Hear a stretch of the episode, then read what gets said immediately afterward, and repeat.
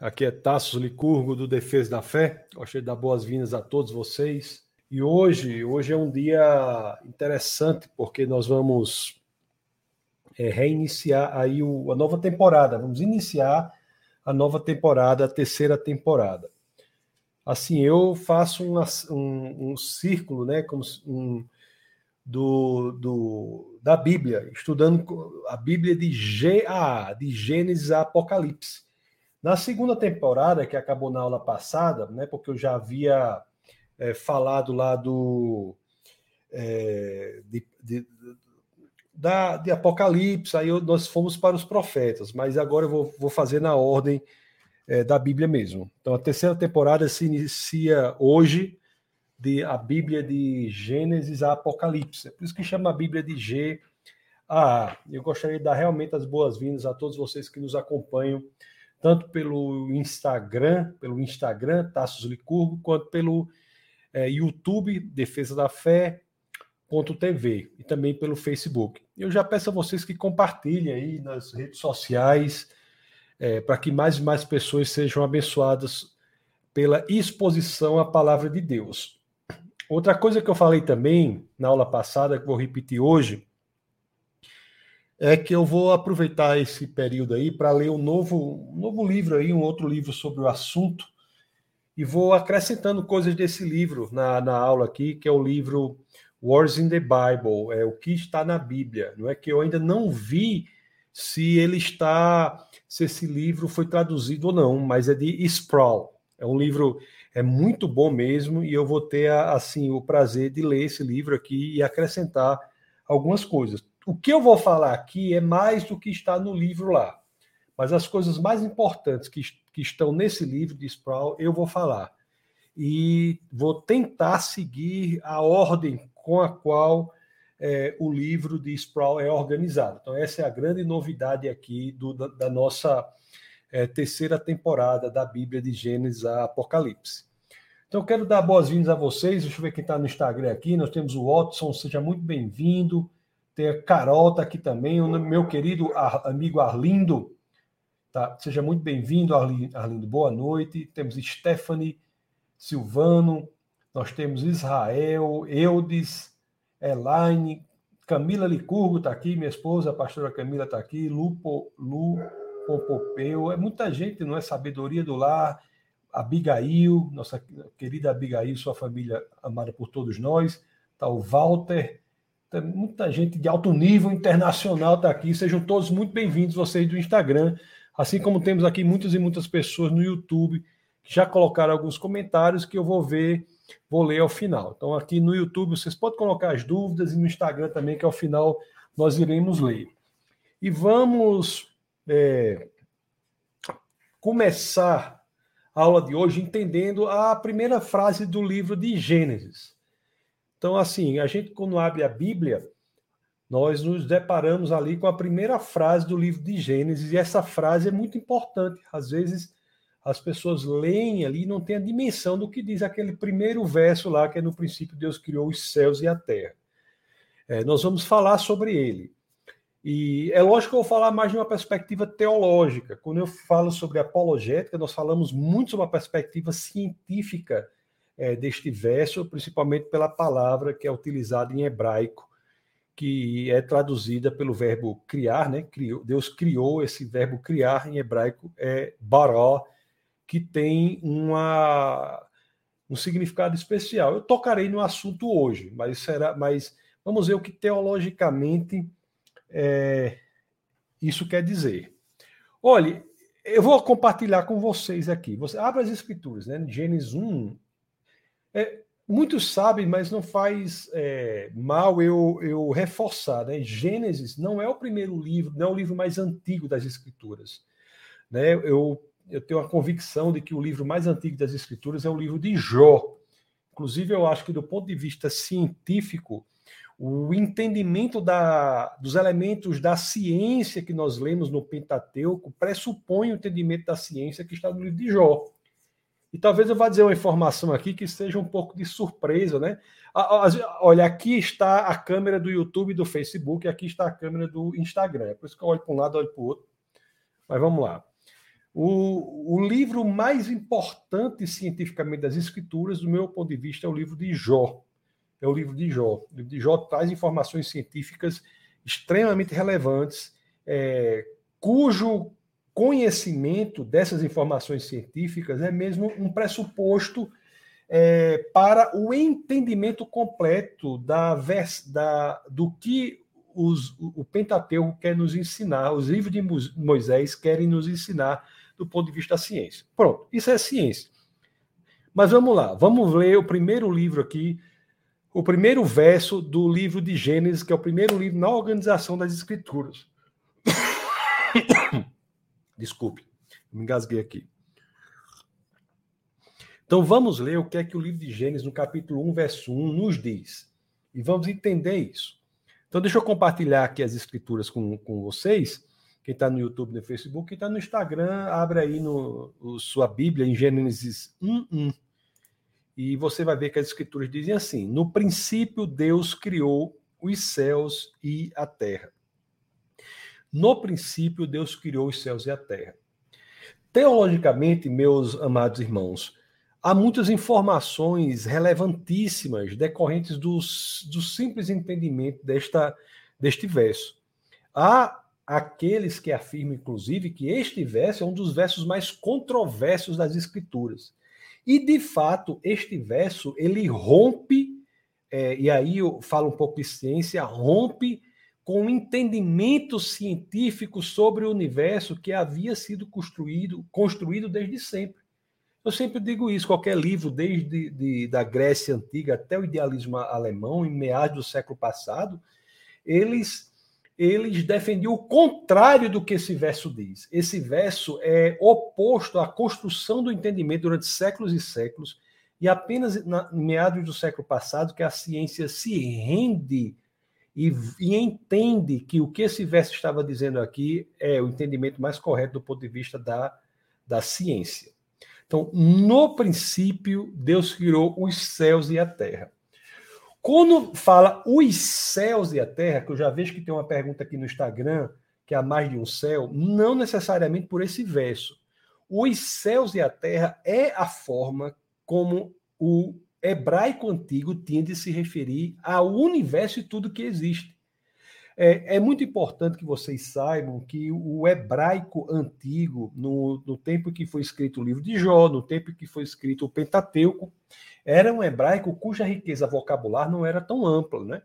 Eu, se você pegar o tempo em que Gênesis foi escrito, por exemplo, se você tirar nomes próprios e nomes de pessoa, é, você, assim, nomes de próprio, nomes de pessoa, nome próprio é nome de pessoa, nome de lugares, por exemplo. Se você tirar os nomes próprios, nós ficaremos aí com não mais do que uns perto de uns 3 mil vocábulos, que é muito pouco, né? É, possivelmente só, só de verbos irregulares na língua portuguesa nós tenhamos essa riqueza vocabular. Então, os céus e a terra é a forma como ele se refere ao universo e tudo o que existe. O, mas o importante do ponto de vista teológico que nos é ensinado com isso aqui é que houve sim um tempo em que nada existia. Então, no princípio, Deus criou o universo, Deus criou tudo o que existe. Os céus e a terra é a forma em hebraico para dizer tudo o que existe. Então, havia um momento, havia um tempo em que nada existia. E quando eu falo assim que havia um momento e havia um tempo, eu estou utilizando aqui uma licença poética, porque quando nem nada existia é dizer que nem o tempo existia. Não existia espaço, matéria, tempo, não existia lei da natureza, não existia nada. É, existia a ausência de tudo. A ausência de, de absolutamente, absolutamente tudo. Então, o, o que as escrituras nos ensinam é que, primeiramente, a vida não é circular a vida não é um eterno retorno. A vida tem a vida e a existência das coisas tem um começo específico e o curso é linear. Havia muitos é, entendimentos é, construídos na cultura humana, na construção cultural humana, que, que tentaram é, passar a ideia de uma vida, de uma existência cíclica como se nunca tivesse um começo absoluto. É porque essas tentativas culturais, intelectuais, é, de defesa de uma existência cíclica são é, tentativas de dizer que o, não há uma criação a partir do nada e, portanto, não há de se falar de um criador. A existência, a necessidade do criador decorre da percepção de que houve sim uma criação a partir do nada de forma linear. Então, por exemplo, Nietzsche, é, Friedrich Wilhelm Nietzsche, que é um filósofo alemão, ele defendia é, a questão do eterno retorno. É, é, verdade que eu não quero me aprofundar nessa percepção de Nietzsche, aqui não, não vem ao caso, é verdade que essa percepção tem a ver mais com o, o entendimento do que é moral, é um entendimento moral, mais do que um entendimento propriamente de como as coisas são, né, da metafísica, o entendimento moral. Mas eu não posso também deixar de considerar de que a ideia de Nietzsche do eterno retorno é uma percepção de, de uma existência cíclica que se repete a cada dia, que se repete a cada dia. A reencarnação, por exemplo, é contaminada com essa percepção também de que não temos uma vida linear, não é? Há um reinício, há um reinício, uma volta que isso faz com que, se não houver uma linha específica a partir de uma, de uma criação em que a existência se dá, é, nós temos dificuldade de entender como essa existência pode ter sentido e pode ter é, propósito. E da mesma forma, se não tem propósito, como nós podemos entender que há uma responsabilidade decorrente de nossos pensamentos, de nossas ações. Eu não sei se eu consigo me expressar adequadamente, mas o que eu estou tentando fazer com que vocês entendam é que a, o simples fato das escrituras dizerem no princípio Deus criou os céus e a terra, no princípio Deus criou o universo, isso vai, ao contrário, vai de encontro, vai contra toda a construção intelectual posterior que tenta passar a ideia de que a existência é cíclica. Isso existe tanto do ponto de vista físico quanto do ponto de vista moral, é, de que a vida ela não é uma linha e o que fazemos hoje tem consequências amanhã e assim sucessivamente, de maneira que devemos prestar atenção no transcorrer da linha. O próprio é, a cultura tenta passar isso. O próprio Ernest Hemingway, o grande um escritor, né, sobre cujas obras eu me debrucei com com mais força quando eu era bem mais jovem, né? Gostava de, gostava de Hemingway e também de um escritor é, chamado John Steinbeck, dois escritores cujos estilos literários sempre me impressionaram, do, assim, escritores americanos. Então você tem, você tem aqui Hemingway no, no, no, no livro O Sol também nasce, né? The Sun Also Rises, que ele passa essa ideia de o nascer e o pôr do sol, né, sucessivos, também é uma ideia cultural de, de uma vida, de uma existência cíclica, que você vai ao final, mas volta ao começo, vai ao final, volta ao começo, sem, sem a percepção do que a Bíblia traz e que há uma linearidade. A vida é, é linear. É linear. Nós temos também, além disso, no princípio Deus criou os céus e a terra. De um lado, nós vemos que nos passa a informação de que tudo que existe não existia em um determinado momento, e a partir daí houve uma criação absoluta. Inclusive, o verbo aqui criou, eu já comecei dizendo isso no, no, no início aqui, vem do hebraico bará, que quer dizer criar a partir do nada, é a criação absoluta, e a partir daí tudo se inicia, cria-se uma linha. Mas também na primeira frase da Bíblia nós temos outro nome, nós temos um sujeito que criou as coisas, que criou as coisas. É, as coisas não se criaram, elas não foram criadas por si sóis, até porque isso é um erro é, filosófico muito grande, porque o que não existe não pode criar a si mesmo. Nós temos um sujeito aqui que cria as coisas, e esse sujeito é Deus. Deus criou tudo que existe. É, o, as escrituras elas não, não se afastam dessa informação de que antes de tudo e qualquer coisa, no início, no princípio, existia Deus. Deus estava antes da criação de tudo. E, portanto, ele é senhor do tempo, ele é senhor do espaço, ele é senhor da matéria, ele é senhor de tudo o que nós vemos. Todo o nosso esforço científico, todo o nosso esforço da física, da química, todo o nosso esforço de entendimento da realidade com a qual nós interagimos é um esforço de entendimento daquilo que foi criado por alguém que já existia antes da criação de toda e qualquer coisa, e esse alguém era Deus. Deus está fora dessa lógica. Deus não tem início, não tem fim. Deus é mais do que eterno. Deus é atemporal.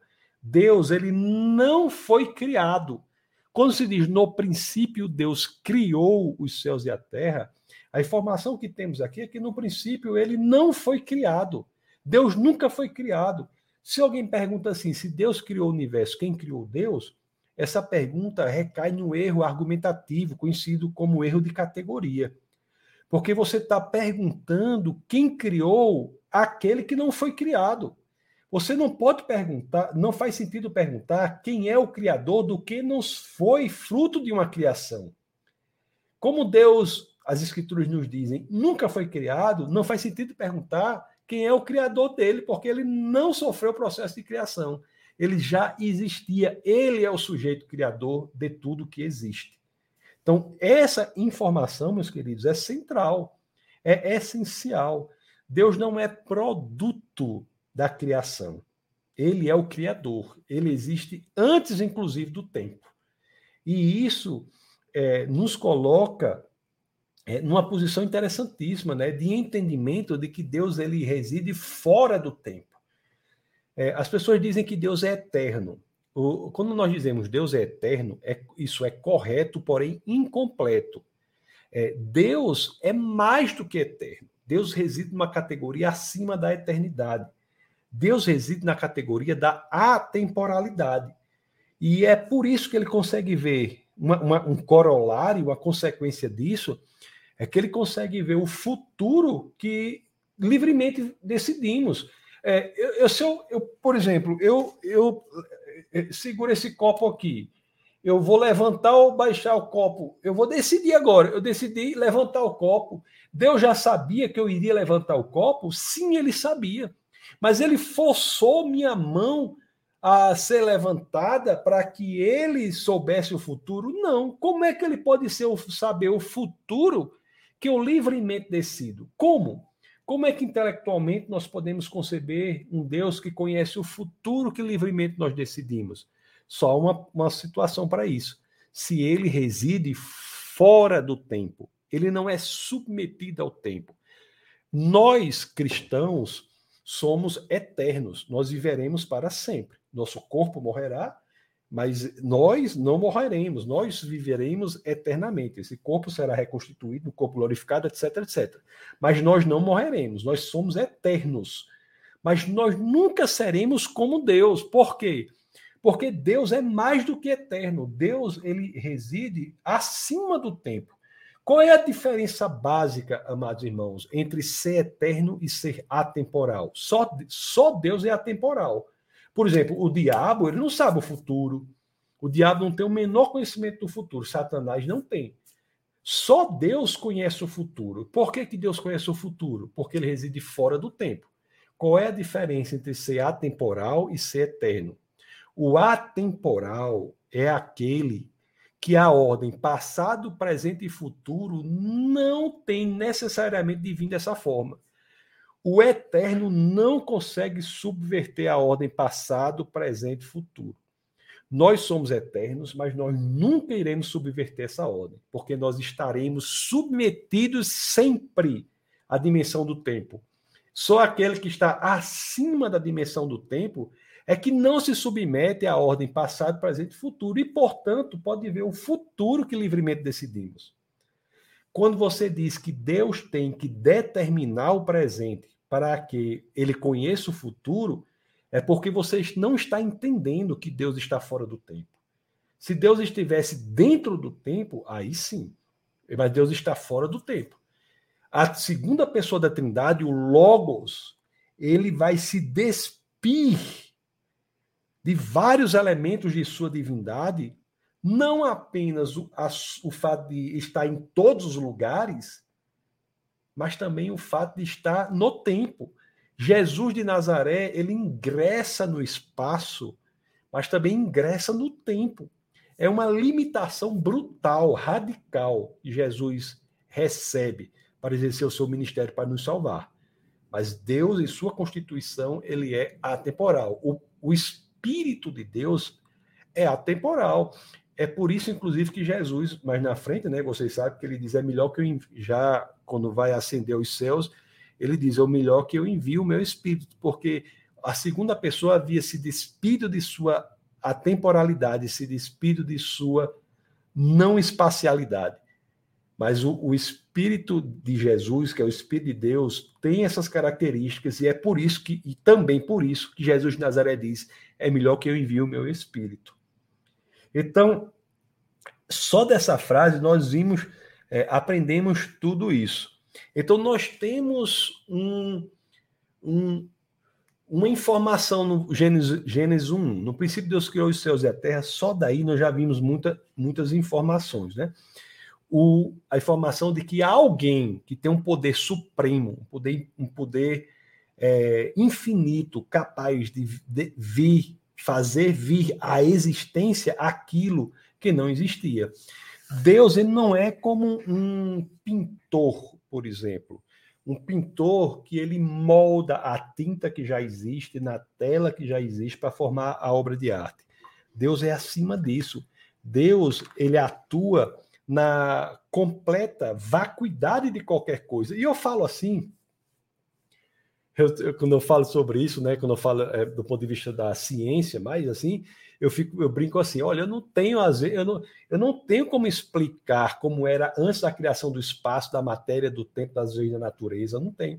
É muito difícil explicar o nada, porque as pessoas acham que o espaço vazio é o nada, mas não é. O espaço vazio é alguma coisa. A explicação do nada, que é o que a primeira frase de Gênesis quer dizer que no princípio, quando diz Deus criou, é criou a partir do nada. É, é, muito difícil, porque as pessoas acham que o espaço vazio é o nada. Não é o nada. O espaço vazio é alguma coisa.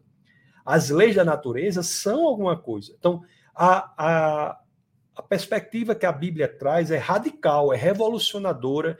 Nenhum outro livro escrito na história da humanidade, nenhuma outra religião tem essa perspectiva, nenhum outro livro sagrado. Quando eu falo nenhuma outra religião, quero dizer nenhum outro livro sagrado.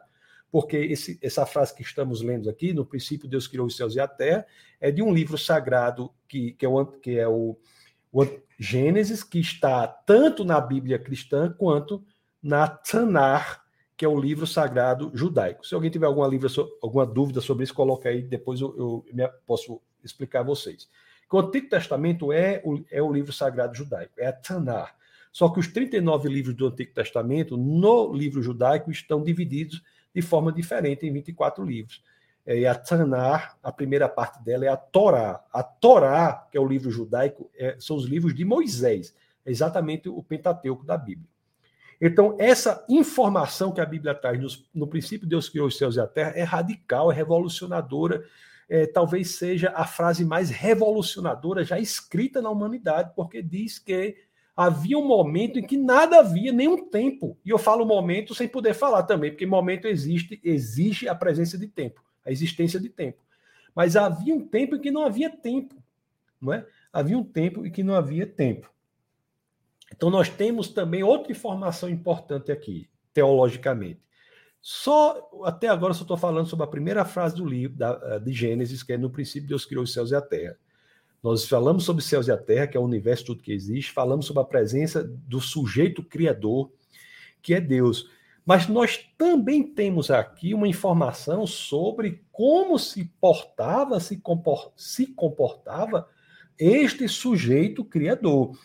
É, a primeira informação, você, você nunca leu a Bíblia na sua vida, né? A Bíblia é o livro mais vendido que existe, é muito possível, muito provável que você tenha uma Bíblia na sua casa, só não sei se é provável que você a tenha lido. Mas, assim, se você tiver e não leu, leia.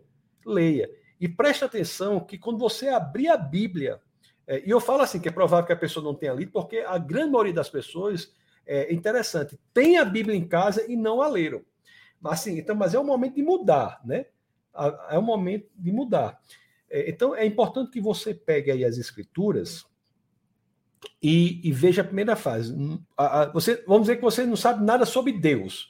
Aí você diz assim, rapaz, eu vou enveredar agora por essa empreitada aqui de aprender sobre Deus. O que, é que a Bíblia diz sobre Deus?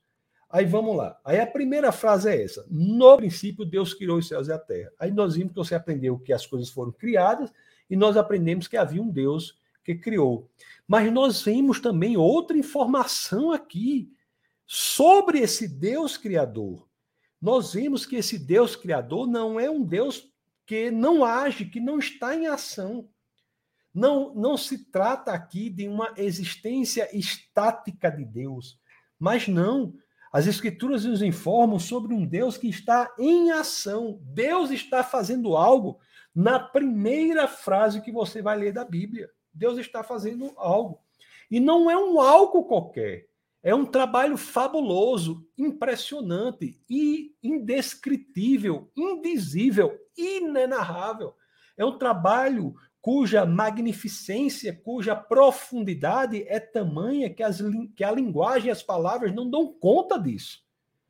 Então, a primeira informação da Bíblia que temos é que há um sujeito extremamente poderoso capaz de criar a partir do nada tudo o que existe, porque o verbo, repito, em hebraico é o verbo que quer dizer criar a partir do nada, que é o verbo bara. O Antigo Testamento, é, é, queridos irmãos, é escrito em hebraico, algumas partes em aramaico, conforme vocês sabem, o Novo Testamento é escrito em grego. Então, nós temos só na primeira frase da Bíblia, na primeira frase das Escrituras, nós temos uma informação radical, radicalíssima, se me permite o superlativo, radicalismo. Um sujeito todo-poderoso criou tudo que existe a partir da inexistência de qualquer coisa que você possa imaginar, inclusive o tempo, o espaço vazio, a matéria. E esse Deus é um Deus que está em ação, criando coisas fabulosas. Então, nós temos aqui, é, logo na primeira frase das Escrituras, nós temos aqui uma informação que nos diz que este Deus é um Deus criativo. Existe criatividade na ação de Deus. Existe criatividade na ação de Deus. E é uma, uma criatividade que é imediata, não é por outro meio. É, é, é assim, o que eu quero dizer com isso é o seguinte: a criatividade é, que as escrituras falam de Deus é uma criatividade sem mediação. É, o que eu quero dizer com isso? Eu quero dizer assim: um grande pintor, ao fazer uma obra de arte profunda, ele tem criatividade. Mas a, cri a criatividade do pintor é mediada pelo quê? Pelo pincel, pela tinta, pela tela. O que as escrituras nos dizem é que temos um Deus que tem uma criatividade tão radical que é imediata, não tem mediação, não há elementos no meio, não existe a tinta, não existe o pincel, não existe nem a tela vazia, não existe espaço, não existe matéria, não existe tempo. Deus, ele tem uma explosão de criatividade num ambiente de completa inexistência de tudo que você possa imaginar. E isso é muito impressionante.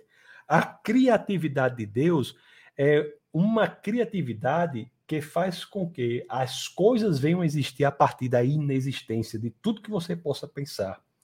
Em latim, em latim, essa criatividade se dá pelo um processo de criação que é chamado assim, creatio ex nihilo.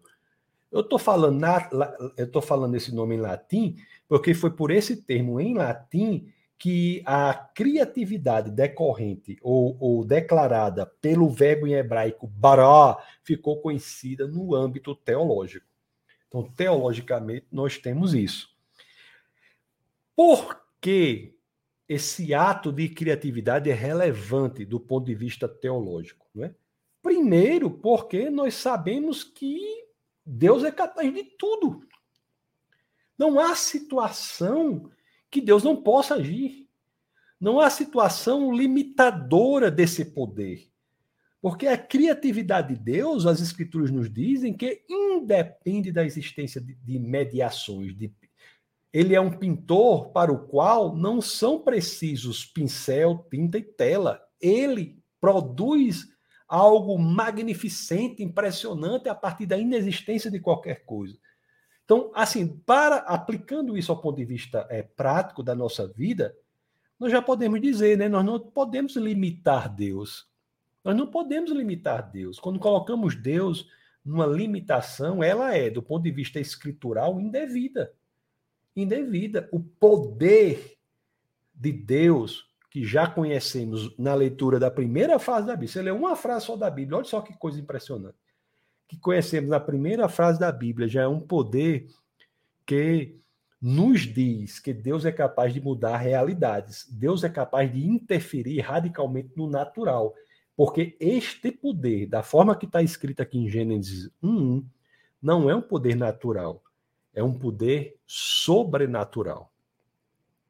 Então, Gênesis 1:1 já nos lança no entendimento de que esse sujeito criador de tudo que existe é um sujeito que reside na realidade sobrenatural.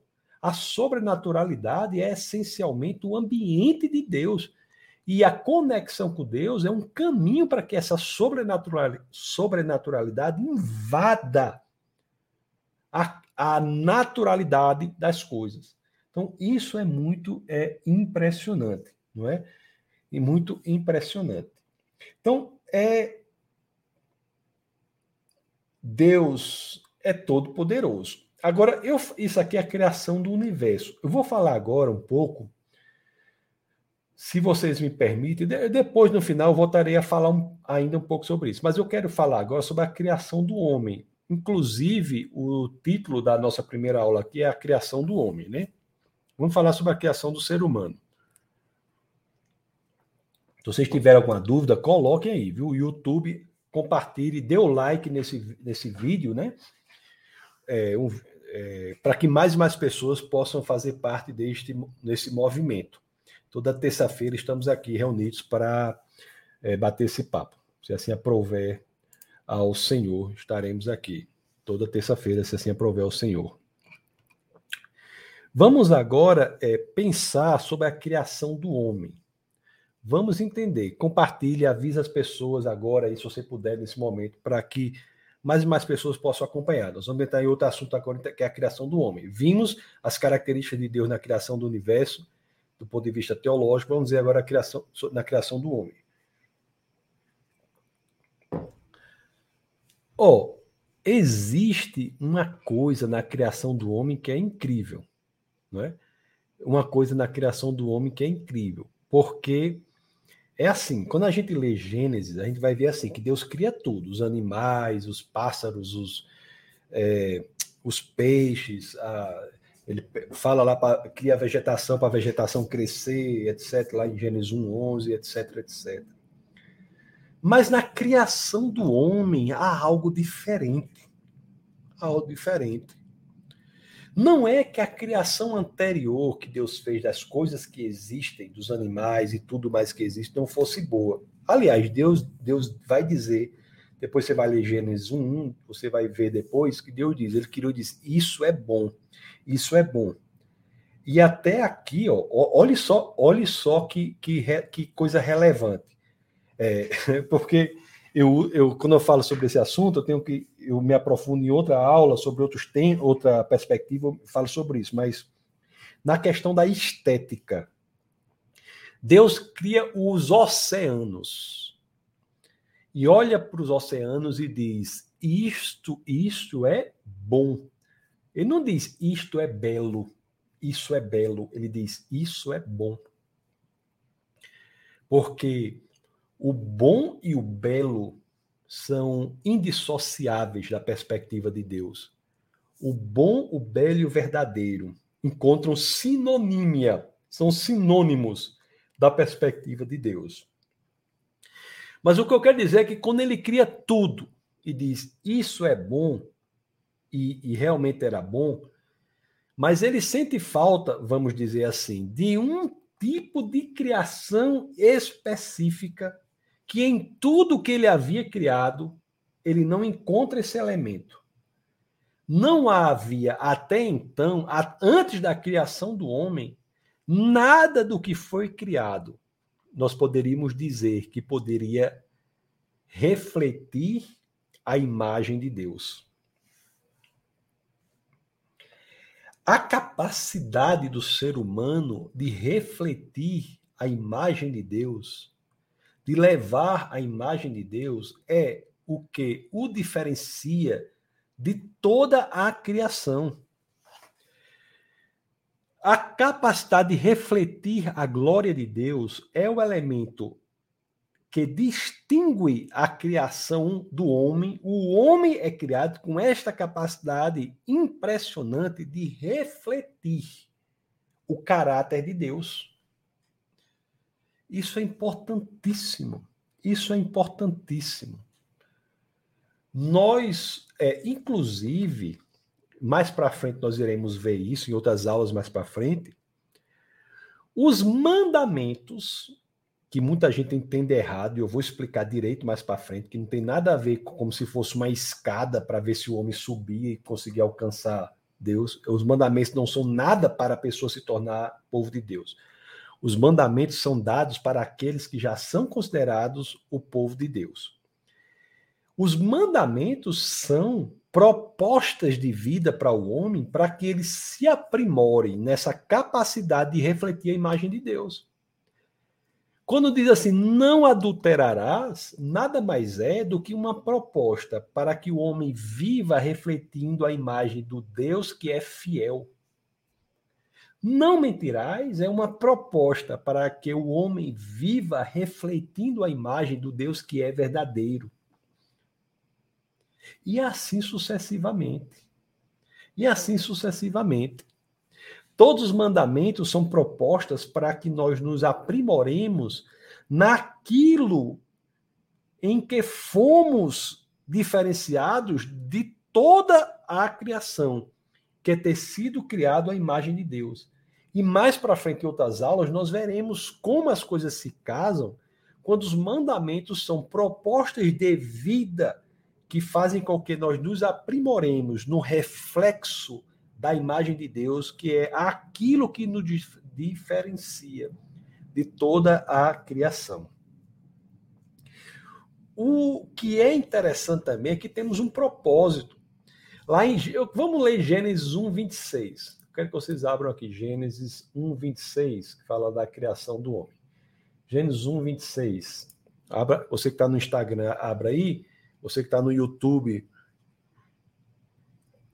ou então no Facebook, eu vou colocar na tela aqui, tá? Se você que está no Instagram depois quiser assistir também pelo YouTube, é só você digitar aí no navegador defesa da e o link vai encaminhar você direto para o canal de vídeos do Defesa da Fé. Então deixa eu compartilhar aqui com você aqui. Olha o que diz aqui, ó. Então Deus disse: façamos, interessante o uso do plural aqui, né, que é o indicativo do, da Trindade façamos o homem à nossa imagem, conforme a nossa semelhança. Domine ele sobre os peixes do mar, sobre as aves do céu, sobre os grandes animais de toda a terra e sobre todos os pequenos animais que se movem rente ao chão. Então, é, meus queridos, nós vemos aqui que a, o homem é criado com uma, uma um propósito específico e a imagem de Deus. Isso é o que o diferencia. Isso é o que o diferencia.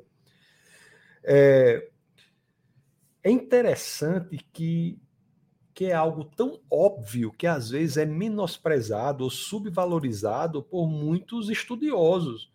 A ideia de que não há criação humana sem um propósito específico. Nós fomos criados com o propósito de refletir a imagem de Deus. É, desde o momento da criação, isso está claro, nós somos criados à imagem de Deus com o fim de que a reflitamos. Eu sempre digo que devemos ser como a lua que reflete a luz do sol, que é Cristo. Nós não devemos ser como o sol que tem luz própria. Nós não fomos criados como luz própria. Nós fomos criados como alguém com, que é capaz de refletir a imagem de Deus. De Deus.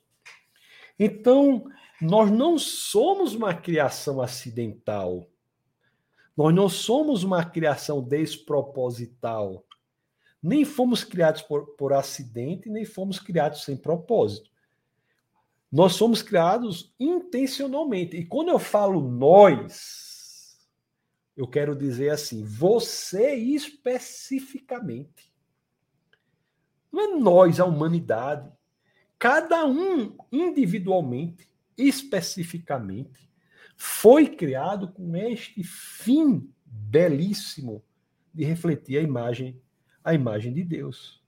Não há plano de criação divino acidental, amados irmãos. Você tem um propósito na, propósito na sua vida. Você está aqui com um propósito específico. Você tem uma missão a desempenhar, que é refletir a imagem de Deus. É isso que as Escrituras nos ensinam. As Escrituras nos ensinam.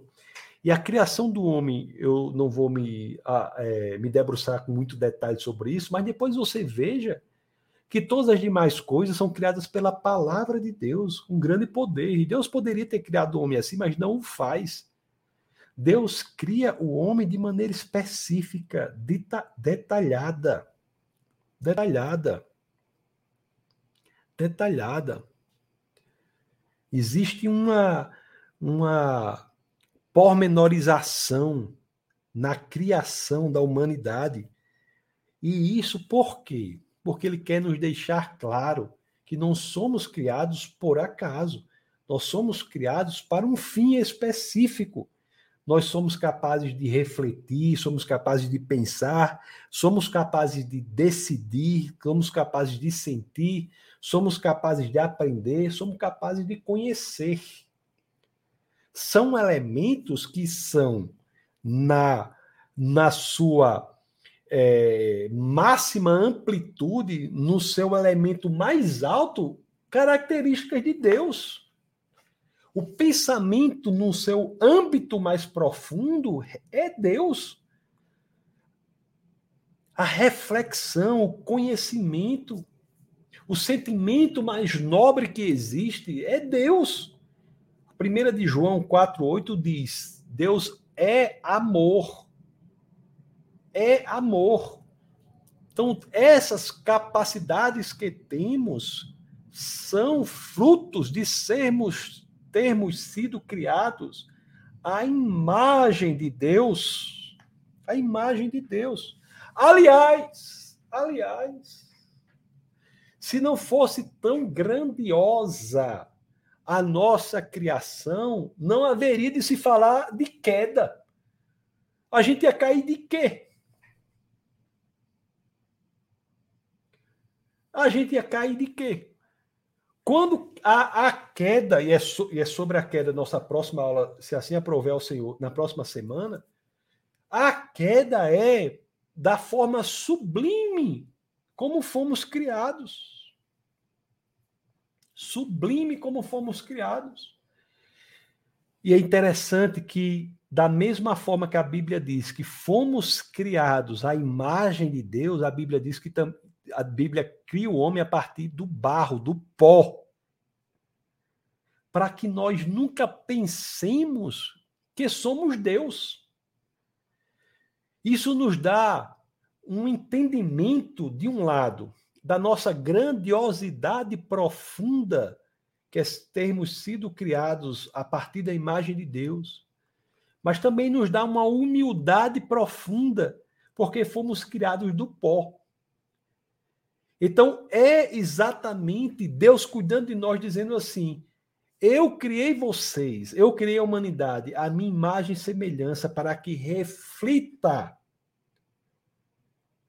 o caráter de Deus, mas vocês não queiram ser como Deus.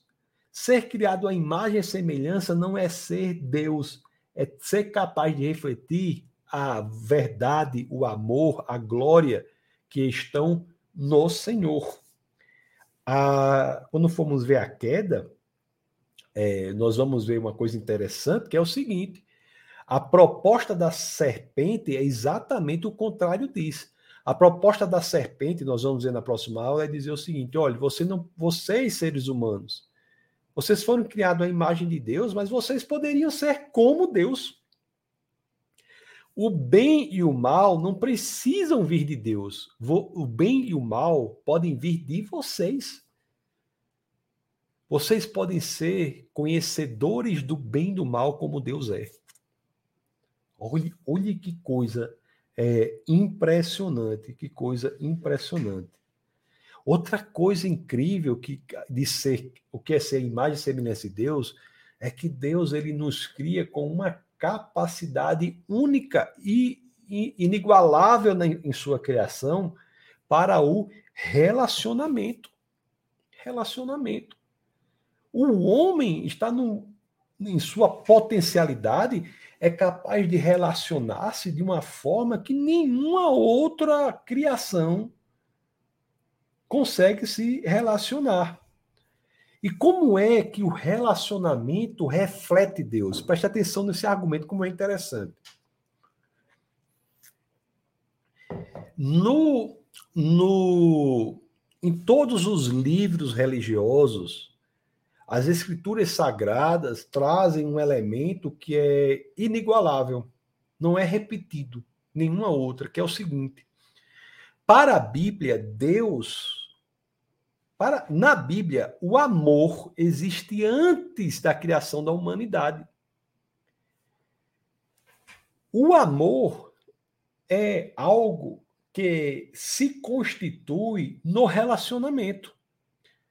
Quando eu digo assim que Deus é amor, que está nas Escrituras, né? Que é em João, 1 de, de João é, 1,4, não, 1, acho que é 1, 1, 4. Depois vocês olham lá, quando diz Deus é amor, ele não é que ele ama apenas, é que é da constituição dele ser amor.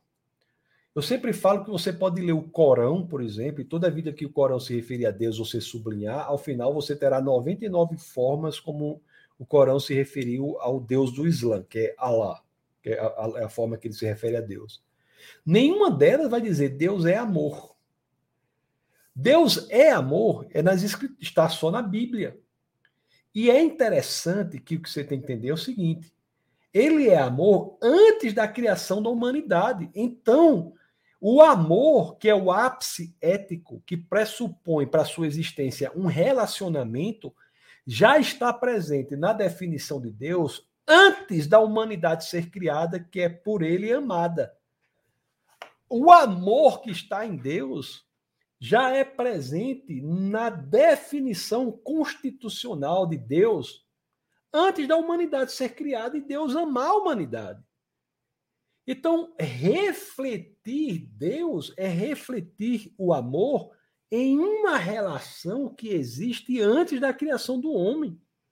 E como é que Deus pode ser amor se não há nada que ele possa amar ou ninguém que ele possa amar, e o amor pressupõe uma relação para sua existência. Na pessoa da Trindade. A Trindade é, teologicamente, também um pressuposto lógico para o entendimento que o ápice da moralidade, que é o amor, é uma definição de Deus e é possível de existir porque o amor pressupõe um relacionamento que existe na própria relação, um relacionamento entre a Trindade. Se somos criados à imagem de Deus, somos criados com uma capacidade de nos relacionarmos. Capacidade de nos relacionarmos, porque Deus é em si definido pelo ápice da relação, que é o amor. É por isso que o homem é chamado também o aprimoramento relacional. É por isso que todas as vezes que as escrituras falam a verdade, eles falam a verdade no contexto relacional. O relacionamento é essencial, porque o relacionamento, no seu ponto, assim como o conhecimento, assim como a criatividade, também o relacionamento, no seu ponto mais alto, que é o amor, está na definição de Deus. E para se definir Deus, repito, como um relacionamento no seu ponto mais alto, que é o amor, nós não temos dificuldade, porque Deus é em si um relacionamento que nas pessoas da Trindade. Espero que vocês, não sei se vocês entenderam, mas isso é muito é, radical na história intelectual humana, porque nós não temos outros livros é, é, sagrados que falam nessa perspectiva. É por isso que o casamento, por exemplo, é algo muito sério no cristianismo, o casamento. Por quê? Porque no casamento refletimos Deus sim. Refletimos Deus. No relacionamento, que é constitutivo da definição de Deus. Amados irmãos, então, só dessa frase, né, que Deus criou tudo que existe, no princípio Deus criou os céus e a terra, e também que Deus criou o homem, nós aprendemos tudo isso. Nós aprendemos tudo isso. Deus escolheu você para vir à existência. Tenha este entendimento que você tem um propósito, você não, você não foi criado por acaso e despropositalmente. Você tem um propósito. E sabe o que é mais interessante? Pelo fato de você ter um propósito e você ter sido criado à imagem de Deus, para você descobrir plenamente esse propósito, não é caso de autoconhecimento. É caso, é caso de conhecimento daquele que o criou. A proposta contemporânea é o contrário das escrituras. A proposta contemporânea diz assim: conheça-se a si próprio, esteja em paz consigo mesmo, e a partir daí você se relacionará com Deus. Isso não é Bíblia. A Bíblia é, por você ter sido criado à imagem e semelhança de Deus, se você quer ter um conhecimento pleno de quem você é, conheça a revelação do seu Criador, conheça o próprio Deus.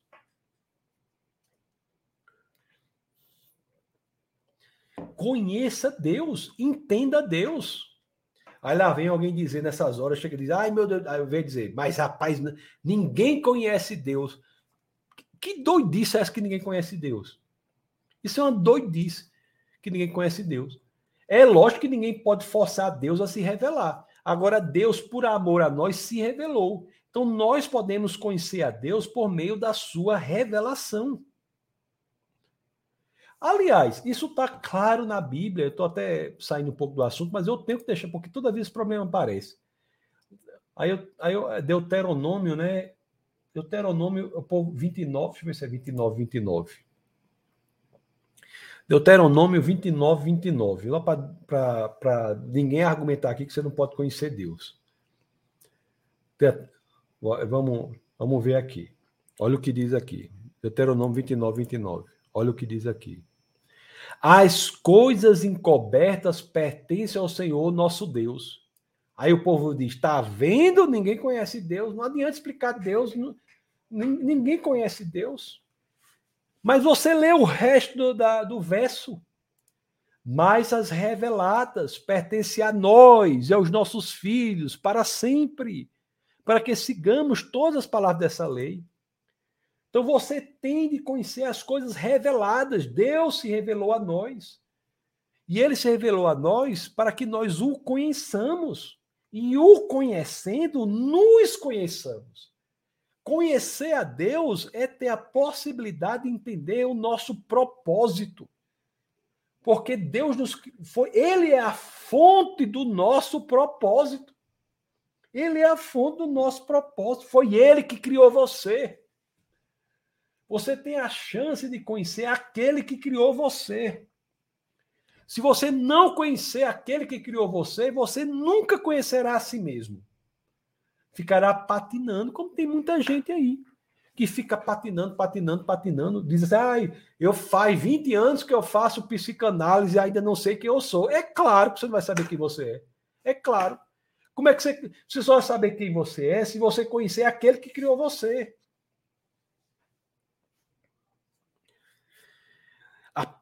O valor intrínseco, a dignidade da vida decorrente de sermos criados à imagem e semelhança do Senhor, com propósito se fôssemos criados por acidente, a vida é absolutamente sem sentido. Aqueles que defendem a evolução biológica, por exemplo, vou nem falar nos grandes problemas científicos que tem, mas uma consequência imediata da evolução biológica, da criação acidental, é a de que a vida não tem valor intrínseco, não tem dignidade própria, não tem propósito. Não tem propósito. A vida é barata, ela é inconveniente, ela é descartável. É por isso que tantas pessoas hoje, amados irmãos, estão flertando com a ideia de uma vida descartável.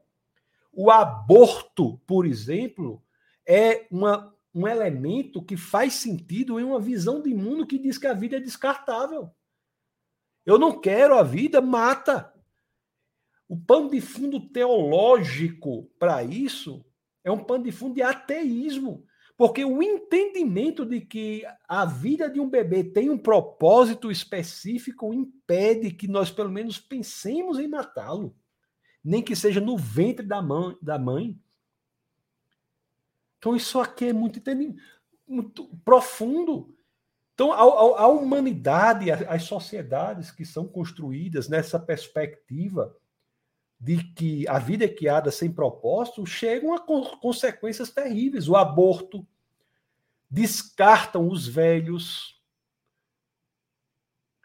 Isso tudo é horrível. Isso é fruto de, uma, de um entendimento que a vida não tem propósito. O futuro da sociedade, de como a sociedade se desenvolverá, é, é em grande parte consequência de como nós entendemos o propósito com o qual a vida foi criada. Você tem que entender que você é fruto da criação do Deus Todo-Poderoso que criou os céus e a terra. E Deus tem um propósito para você. Agora não vá se animar muito, que você não é Deus. O problema é esse. Porque você é criado com. Olha só o que eu vou dizer, ó. A pessoa diz assim: olha, você que está me ouvindo especificamente, você é criado com um propósito, e o propósito é dado para você pelo Criador dos céus e da terra, pelo Criador do universo. Pode ficar animado, mas por outro lado, fique humilde. Você, você saber que você foi criado a partir do pó. Isso quer dizer o quê? Que você não é Deus, você é criado à imagem e semelhança de Deus, mas você não é Deus. Nós encontramos a plenitude plenitude da nossa existência quando entendemos que somos muita coisa, mas o muito que somos é decorrente da nossa conexão com aquele que é tudo, que é o Senhor. Fora dele, não somos nada. Essa é a proposta das Escrituras. Tem às vezes um teólogo que fala uma coisa, eu sempre repito, mas eu não me lembro mais qual foi, que dizia o seguinte: você devia andar com esses dois versos, cada um no bolso da sua calça. O primeiro é aquele que diz você foi criado à imagem e semelhança de Deus, e o outro é aquele que diz você foi criado a partir do pó, que é o mandato foi criado a partir do pó. Porque você vai, vai manter ao mesmo tempo o entendimento de que você é obra-prima da criação e também o entendimento que você tem que ter uma humildade incrível, porque tudo que você é decorre do Senhor, de quem, do Senhor e de quem o Senhor é. Pois é, amados irmãos. Pois é. Então Deus ele nos, nos é, explica isso, né? Que somos criados à sua imagem, mas também somos absolutamente dependentes dele. Eu mesmo, quando me converti, eu sempre digo isso, não sei se já ouviram, eu, quando me converti, né, eu me converti na igreja batista, cujos pa pastores eram pessoas fabulosas, né? A, a pastora lá faleceu, pessoa seríssima, é, pela qual nós temos o, é, maior assim respeito pela, pela história de quem, né? Nós temos o maior respeito, está nos braços do Senhor lá, e o pastor, é o pastor Samuel e a pastora Marinila, e a pastora Marinila dizia o seguinte: olhe, você, você quer é, conhecer, conhecer uma pessoa, veja como ela viva, como ela vive, e a coisa mais importante que tem é depender de Deus. Então, essas duas coisas são essenciais. Depender de Deus e viver de acordo com essa dependência é caracterizador da vida do cristão. Essa dependência de Deus, não é? É caracterizador. É... Eu falei, Deus criou o homem, Deus criou o homem, mas vocês sabem que criou o homem e a mulher igualmente a, a, a imagem de Deus, né? Fazer esse acréscimo aqui. Inclusive, está até na Bíblia isso. Deixa eu pregar essa Bíblia, porque do jeito que as coisas hoje em dia vão dizer que eu estou dizendo que, que, Deus criou só o homem e a mulher não criou, não, a imagem dele. O povo, do jeito que é. Gênesis 1, 27. Gênesis 1, 27. Diz aqui, ó. Diz assim, ó. Criou Deus o homem à sua imagem, a imagem de Deus o criou, homem e, e mulher os criou. Então, pronto, você já sabe aí que você é mulher que está ouvindo aqui, é a mesma coisa, viu? Eu estou falando homem no sentido genérico, claro, né? E é isso, meus irmãos. Deixa eu ver alguma coisa mais importante desse primeiro verso. Na próxima aula, né, na nossa, nossa escola aqui, que é a Bíblia de Gênesis a Apocalipse, na próxima aula falaremos sobre a queda falaremos sobre a queda, né? Então a criação de Deus, ela é única do homem, eu já falei, né? Cria o homem, molda, depois sopra o sopro da vida no homem. O espírito ingressa no homem. É, isso é uma criação que está lá em 2,7 também, enfim. Eu acho que eu podia falar um pouco sobre as teofanias também, mas eu acho que vou falar na próxima, próxima aula, talvez eu ainda vá falar sobre isso, tá? A presença física de Deus, já são 10 horas, eu gosto de terminar às 10 horas. Da aula de 9, 9 às 10. Então eu vou encerrar, vou, vou ler as perguntas, se alguém tiver comentários, coloquem aí. E eu vou vou ler as perguntas agora. Na próxima aula, terça-feira, já marca aí no seu calendário, todas as terças-feiras, às 21 horas. Se assim aprover o Senhor, estou aqui. Às vezes, eu, como eu viajo, é muito, inclusive a trabalho, tenho que viajar, às vezes eu. Aí eu, se eu não posso, eu consigo gravar, eu gravo, sabe? Coloco. Aí quem está no Instagram, é bom você se inscrever no defesadafé.tv. Defesadafé.tv, porque quando eu consigo gravar antes, aí passa lá. Mas eu, a minha tentativa é sempre estar ao vivo, tá? Nas terças-feiras. Eu gosto muito assim, eu sou muito abençoado com o contato com vocês aqui e tal. E quando eu sou exposto à palavra do Senhor também, eu sou muito abençoado. É, então coloque aí o, o, o lembrete, você está no Instagram, inscreva-se no defesadafé.tv e você que está no YouTube, Facebook, se inscreva lá no Instagram, que é arroba Tassos Licurgo, Licurgo com Y. E também tem um Instagram do Ministério da Defesa da Fé, que é arroba, é, arroba Defesa da Fé. Arroba Defesa da Fé. Então deixa eu ler as perguntas aqui. Vamos colocando as perguntas aí que eu vou já ler para vocês. Aqui. Vou já ler para vocês aqui. Vamos lá. Deixa eu ler aqui primeiro o Instagram, tá certo? Depois eu vou lendo aqui os comentários no, no YouTube e no Facebook. Então, Instagram, nós temos aqui o Arruda, diz: o criacionismo está contemplado em alguma religião não cristã, além da judia, o Islã. O Islã, o Islã fala do, do, do da criação também, né? O, agora, no, da forma como ela é descrita nos livros sagrados do cristianismo, é, inigualável, porque com detalhes impressionantes que são corroborados né, pela ciência. É interessante que o criacionismo nas escrituras, é, de acordo, Arruda, com o que o apóstolo Paulo diz na, na carta aos Romanos, no capítulo 1, no verso 20, é corroborado pelo que está na ciência. Não é que a, a ciência pode errar, pode, mas a natureza é uma revelação de Deus. Então, o estudo da ciência é também um estudo do criacionismo. Deixa eu mostrar aqui, eu sei que você está perguntando no Instagram, mas eu vou colocar aqui, pessoal que está aqui, deixa eu mostrar para você, carta aos Romanos, do apóstolo Paulo. Abra aí no capítulo 1, no verso 20, você vai ver que coisa impressionante. Impressionante. Romanos, capítulo 1, no verso 20, Arruda, diz assim, ó. Diz assim, ó. Pois, desde a criação do mundo, os atributos invisíveis de Deus, seu eterno poder. Eita, não estou nem compartilhando aqui com o YouTube, me perdoe, vou compartilhar agora. Vamos, ó. Romanos 1, 20, diz assim, ó. Pois, desde a criação do mundo, o, desde a criação do mundo, aí os atributos invisíveis de Deus, o seu eterno poder e a sua natureza divina têm sido claramente, têm sido vistos claramente, sendo compreendidos por meio das coisas criadas, de forma que tais homens são indesculpáveis. Então, as for, a, olha, olha, em outras palavras, o que é está dizendo aqui? Por meio das coisas criadas, e quais são as coisas criadas? A natureza, o homem, tudo que existe nós podemos compreender alguns elementos de Deus, como seus atributos invisíveis, seu eterno poder e sua natureza divina.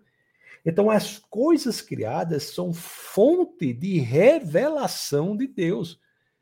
E quem é que estuda as coisas criadas? Bom, quem estuda a natureza, por exemplo, é a ciência. Então, a ciência também é um esforço de compreensão de Deus pelo que diz a própria Bíblia. Na teologia, é por isso que se fala em revelação geral e revelação es especial. A revelação especial são os 66 livros da Bíblia, 39 do Antigo Testamento, 27 do Novo, escritos por cerca de 40 autores, 40 a 45, dependendo de que você entenda que quem foi escreveu Hebreus tal. Então, de 40, vamos dizer, cerca de 40 autores, 31 dos quais escreveram os 39 livros do Antigo Testamento, e nove dos quais escreveram os 27 do Novo, e tudo num período de 1500 anos. Essa é a revelação especial de Deus que nós estamos estudando aqui na nossa escola bíblica, no estudo a Bíblia de GAA, de Gênesis a Apocalipse, né? que começou aqui a temporada 3, que a primeira aula é hoje. Mas a natureza também é. Então isso aí é muito interessante, né?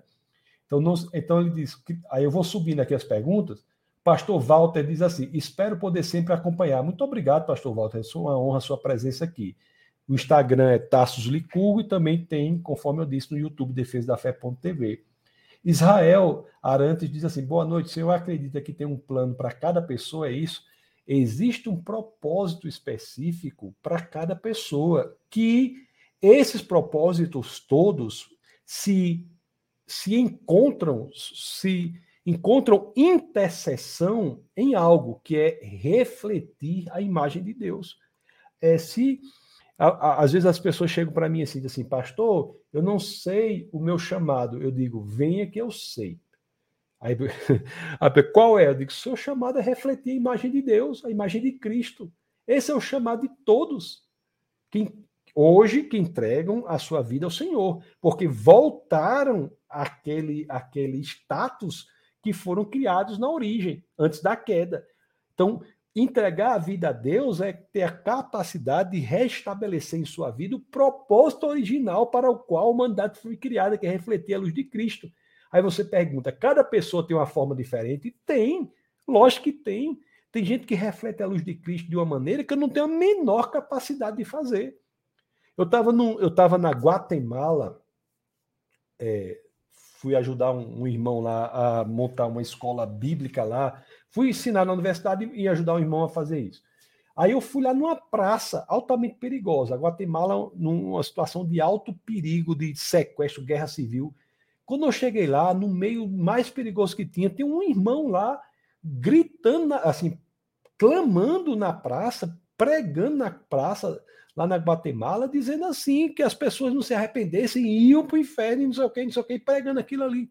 Eu digo, que chamado específico desse homem. Que chamado. Cada pessoa tem um chamado específico na sua profissão, por exemplo.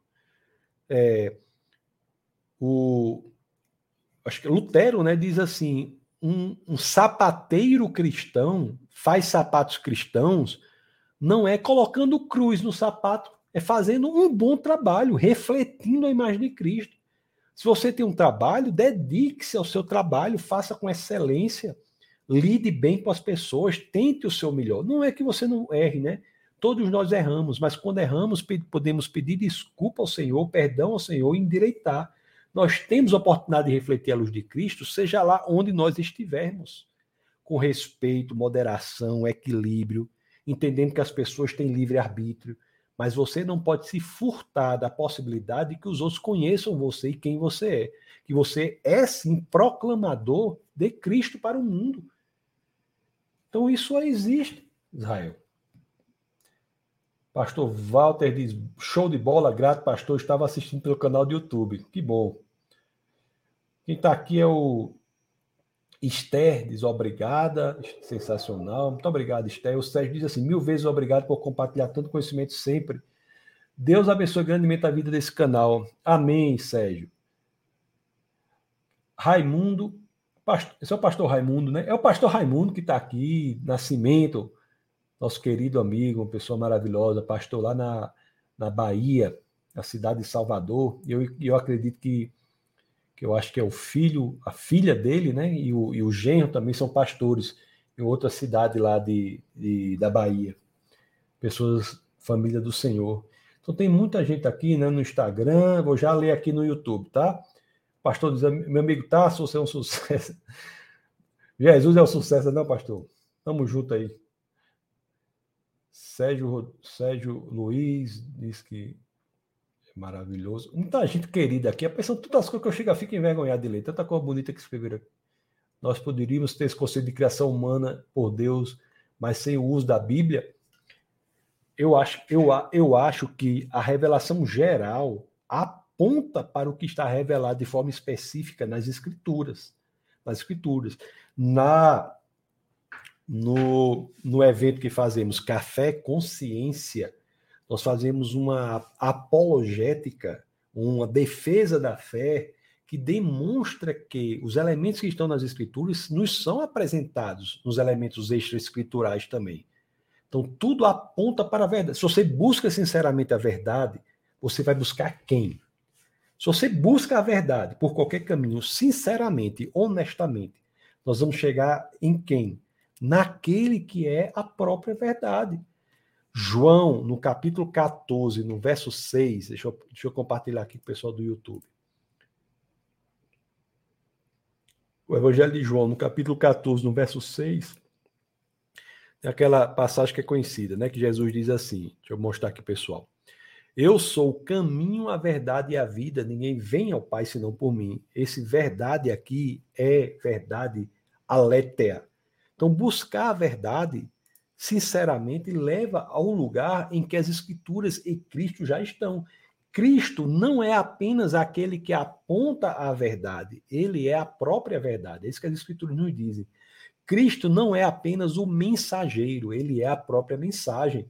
Muitas manifestações religiosas têm no seu profeta alguém que aponta a verdade. Mas Cristo nem profeta é, ele é o cumprimento das profecias. Por quê? Porque ele não é aquele que apenas aponta a verdade, ele é a própria verdade, ele é a mensagem e o mensageiro, ele é a carta e o carteiro.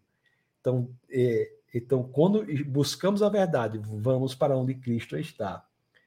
Então, tem muitas perguntas aqui do, do Instagram, meus queridos amados irmãos do Instagram, sejam muito bem-vindos. Muito obrigado por tudo que vocês é, perguntaram, tudo, tudo, tudo. Eu vou aqui. É, é, o pastor Raimundo falou, o pastor Paulo e Leilane é, é de Vitória da Conquista, é cidade lá, eu sabia. Sabia, gente muito querida aí. Núbia diz: alguns confundem chamado com título.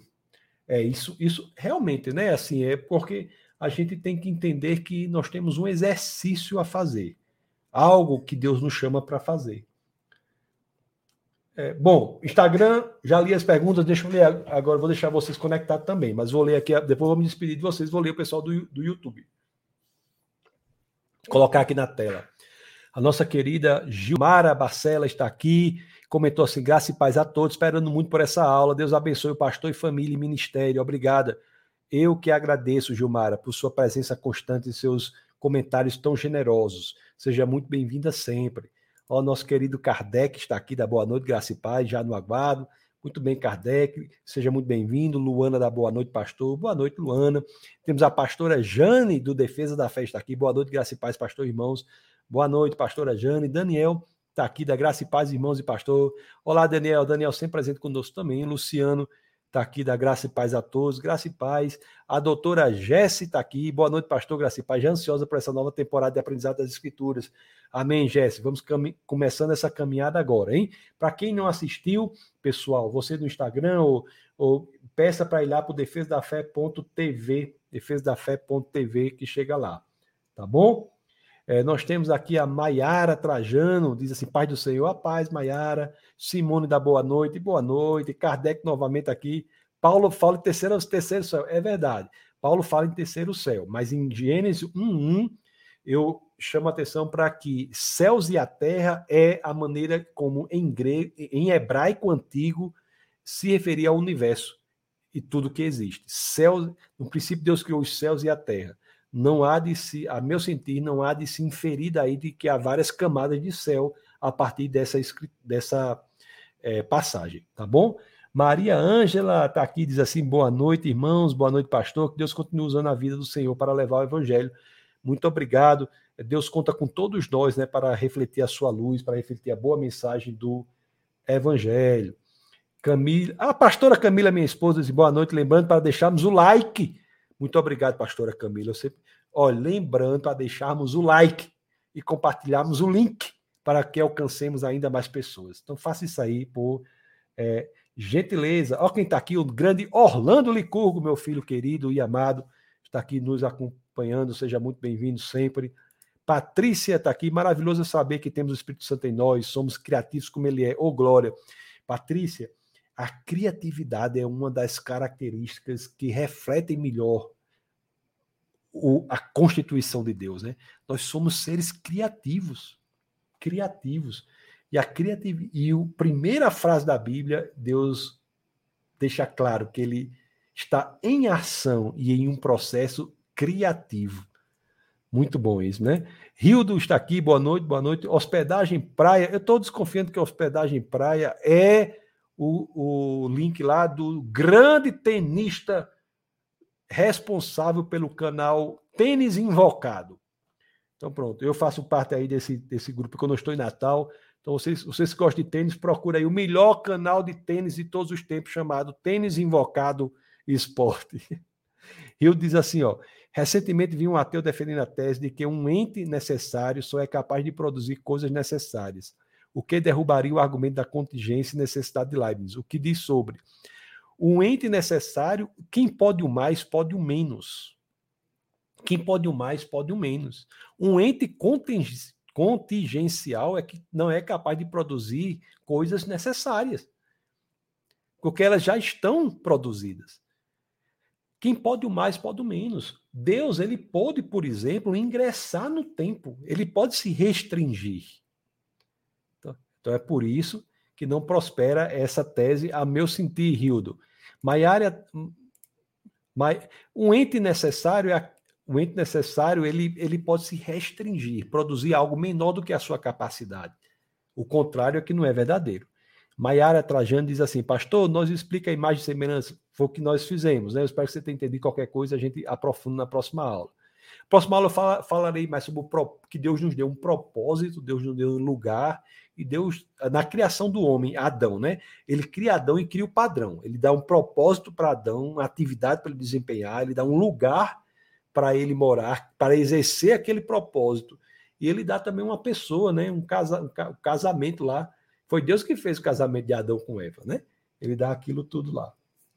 Então, deixa eu ver mais aqui. Marcondes diz assim: a paz do Senhor. Pessoal, depois vocês podem até comentar os, é, os comentários. Se tiver perguntas ainda, você pode botar nos comentários do vídeo que vai ficar lá no YouTube, tá bom? A, sua, a Pai do Senhor, Marcondes, a Sueli diz, Pai do Senhor, acabei de me inscrever no canal. Que alegria! Se eu soubesse botar umas estrelinhas aqui saindo assim no vídeo, eu, eu botar, porque eu não sei botar essas estrelinhas, mas vocês aí, bota aí os coraçãozinhos, as coisinhas, porque ela acabou de se inscrever é, no vídeo. Que, no vídeo. Ai, meu Deus, eu acho que é a idade, viu? Ela acabou de se inscrever no canal. Muito obrigado, Sueli, por sua inscrição. Nos, nós nos sentimos muito honrados com esse seu ato, tá bom? Por se inscrever aí para seguir, seguir o Defesa da Fé. O grande Amilcar, nosso querido amigo também, a família de Deus, dedica à proclamação do Evangelho. Então, sempre tem um ensinamento com maestria e conhecimento da palavra de Deus. Muito bom. Um abraço, pastor. Que Deus continue te abençoando sempre. Muito obrigado, amigo. Um abraço para você também. Eita, Marcondes faz muito forte. Eu tinha, tenho uma amiga nossa que é uma grande evangelista de Maceió, né? Eu sou de. Eu, ela, ela, ela mora em Maceió, que ela fazia muito forte. Isso mesmo, muito forte mesmo. Isaac dá boa noite, família, boa noite. Né? É, Marcons diz aqui: os dons de Deus cessarão, batismo Espírito Santo. Somos continuistas, nós não, não nós somos, Marcos, eu sou pentecostal. A minha orientação bíblica é pentecostal, tá bom? Nós acreditamos na atualidade dos dons do Espírito, nós acreditamos na oração é, por cura, nós acreditamos no batismo no Espírito Santo, nós acreditamos em tudo isso, tá certo? Walter, uma pergunta. Aí, suspense está no ar. Suspense está no ar. Qual será a pergunta de Walter? Aí o Walter diz assim: vai até quando essa série? Walter, vai demorar. Vai demorar. Porque começou hoje. Às vezes demora mais de ano. Porque nós, ó, são 66 livros da Bíblia. Hoje a gente falou quase sobre um verso só. Vai demorar, amigo, eu não sei lhe dizer. A última, a, a temporada 2, parece que foram 78 aulas, se eu não me engano. Eu, essa, sim, essa aula está tá numerada 301. Esse 3 é porque é terceira temporada, primeira aula. Terceira temporada, temporada, primeira aula. A temporada passada, eu estava só numerado assim: 1, 2, 3, 4, que era a segunda temporada, acho que foi até 78. Está lá no canal. Se você está no canal, você vê. Então são 78 semanas. Mas pode demorar, demorar mais ou menos, tá bom? É... Aí o Carlos faz uma pergunta aqui: o que, o que dizer daqueles que dizem que Deus ainda não terminou o sétimo dia? Carlos, realmente as escrituras têm isso. Se você, se você terminar, o, você ler todo o capítulo primeiro, você vai ver, foi-se o primeiro dia, foi-se o terceiro, foi-se o quarto, foi-se o quinto, foi-se o sexto. E você entra no capítulo 2 e não termina o sétimo dia. Dia é uma palavra que é traduzida do hebraico Yom. Yom tem quatro significados possíveis, Carlos. O primeiro é dia de 24 horas. O segundo é dia em oposição à noite. Quando vai estar de dia, está de noite. O terceiro é dia, quando você diz assim, nos dias de fulano, por exemplo. E o quarto é um longo período de tempo. Os que dizem que o sétimo dia não terminou, e essa é minha interpretação que eu acho mais é, razoável, são os que entendem que a Bíblia disse e, é, que dia é, é a tradução de Iom. Iom pode representar um longo período de tempo. Quem def... Aí a coisa mais importante que eu tenho para dizer para você, Carlos, é o seguinte: quem defende que Iom é um longo período de tempo, ele defende isso. E pode defender também a interpretação literal da Bíblia, porque a Bíblia em hebraico escreveu Iom. Aí você diz, mas por que, que Moisés botou Iom, uma palavra que tem quatro significados? Porque não tinha outra palavra para ele botar. Já falei para você que a riqueza vocabular do hebraico antigo era muito restrita, né? cerca de 3 mil vocábulos se você tirar nomes próprios, né? nome de pessoas e de lugares. Então, assim, o, o, sétimo dia é o dia do descanso do Senhor, que é o sétimo período. O que é que ele não está fazendo nesse período? Ele não está executando aquela palavrinha, aquele verbo chamado bara. Ele não está criando mais nada na natureza a partir do nada. Ele está agora executando uma palavra em hebraico chamada assá. Assá é moldar. É como o oleiro, ele molda o barro. Então, assim, eu falo muito sobre isso no Café Consciência, tá? Mas se você tiver mais dúvida, pode perguntar que a gente vai tentando responder, tá? Talvez tenha ficado um pouco mais condensado aqui. O Isaac fala, aprendendo muito nessa live. Que bom, Isaac. Deus abençoe você. Patrícia bate palminha aqui. Patrícia, bem-vinda, Sueli. Bem-vinda, Sueli. Roberto diz assim, pastor, Jesus realmente se inclinou e escreveu no chão duas vezes no episódio da, da mulher adúltera ou foi simbólico? Porque alguns entendem que Jesus estava no templo, não tinha terra. Bom, aí eu, eu, eu acho que escreveu, né? É o que está ali. nós temos que ter cuidado para não fazermos interpretações exaustivas, exaustivas assim, exaustivas não, é extravagantes, muito fora do que está nas escrituras, tá? Eu não entendo que isso aqui seja algo simbólico, né? Simbólico. É minha interpretação. Roberto Douglas, da Assembleia de Deus de Na... Douglas da Assembleia de Deus, Roberto Douglas. Bem-vindo, Roberto da Assembleia de Deus de Natal. Seja muito bem-vindo ao nosso meio. Marcondes diz: Glória a Deus, eu também. Isaac diz: Eita, Isaac está querendo casar aí, ó. Pastor, o amor em relação. Não, deve ser casado. O amor em relação a marido e mulher é uma decisão? Sim, é uma decisão. É uma decisão, né? Você tem de, a, a, a, você tem de agir buscando o máximo ético que existe, que é o amor. E ele se aperfeiçoa e se realiza de forma muito plena na relação do marido com a mulher. É, existem né, é, várias formas em grego é, de se referir a amor. Né? Existe o amor ágape, que é o amor do tipo de Deus. Existe o amor ágape, que é o amor do tipo de Deus. É esse amor que não espera nada e troca. Sabe onde é que tem uma explicação desse amor? Foi até uma das aulas que eu dei, não, não faz muito tempo. Está no livro de Oséias. Os, a relação de Oséias com Homer, que é a esposa, ou não sei como é em português, eu acho que é Homer. A relação de Oséias com a esposa adúltera dele é, é exemplifica, nos ensina sobre o amor do tipo de Deus, que é o amor é, que é incondicional.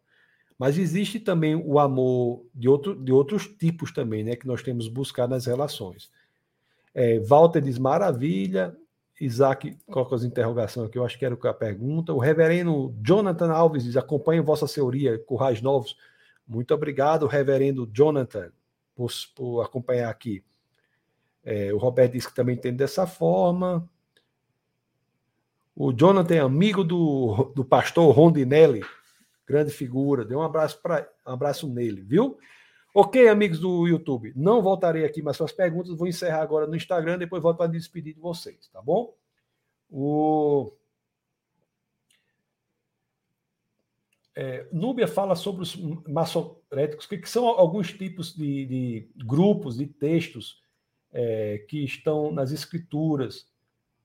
Nós, olha, o café consciência, Núbia, eu tô, deixa eu mostrar um negócio para você aqui. Alguém pergunta aqui, o que é o café consciência, que é Esté?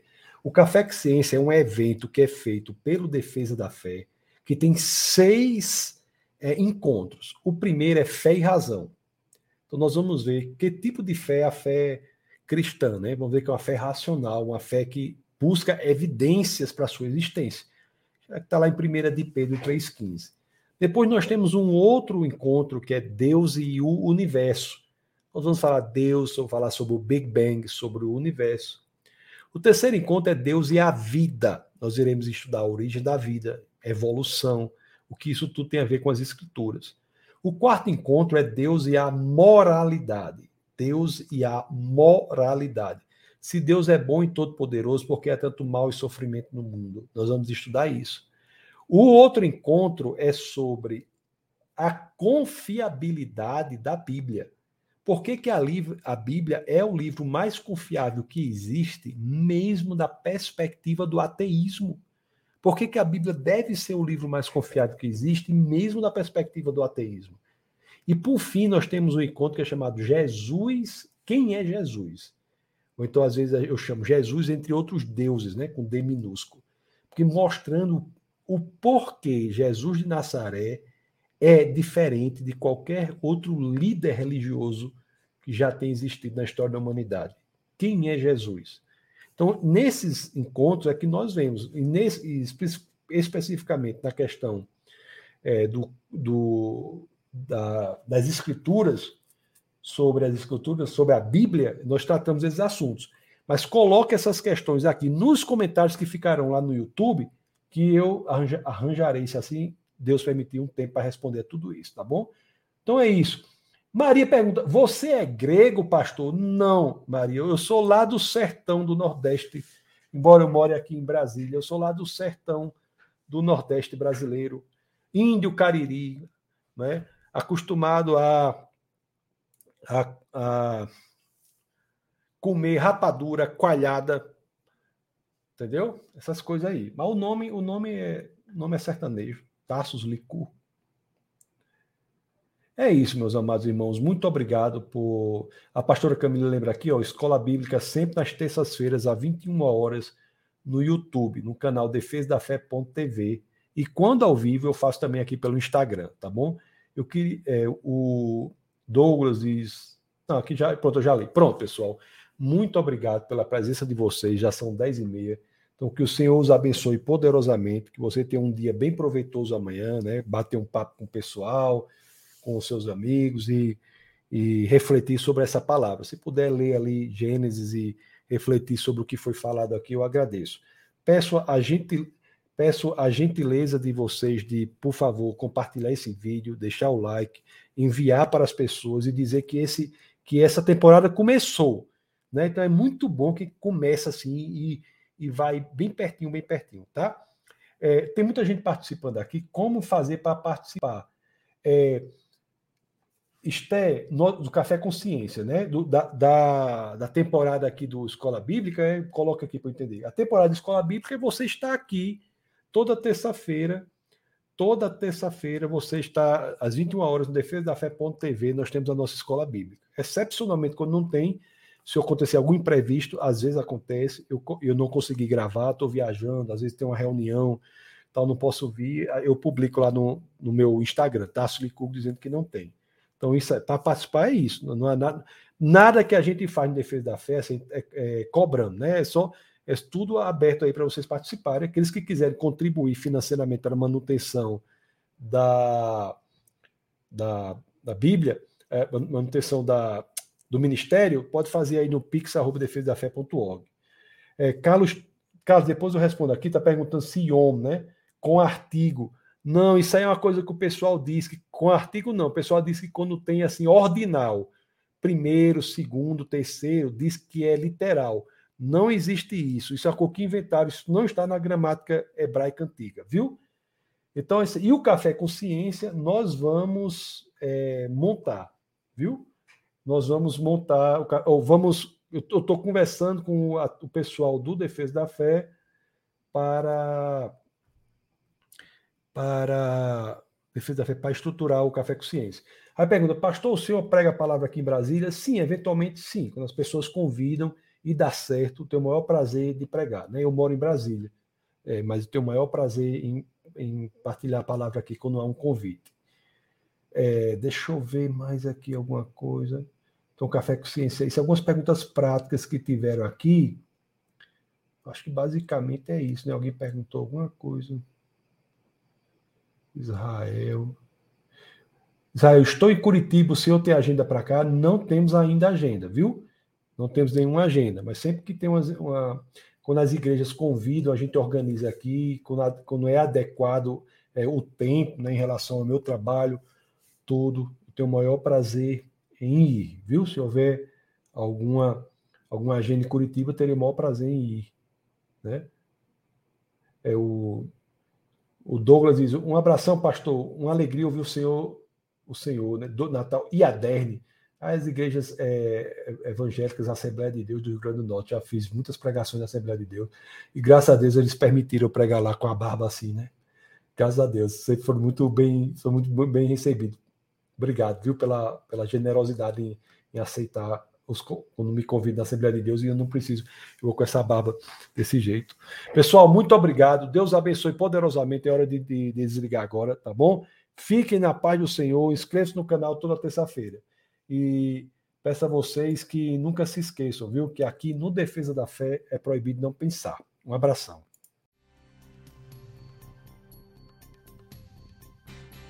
Essa foi uma produção do Ministério Internacional Defesa da Fé um ministério comprometido em amar as pessoas, abraçar a verdade e glorificar a Deus. Para saber mais sobre o que fazemos, acesse defesadafé.org.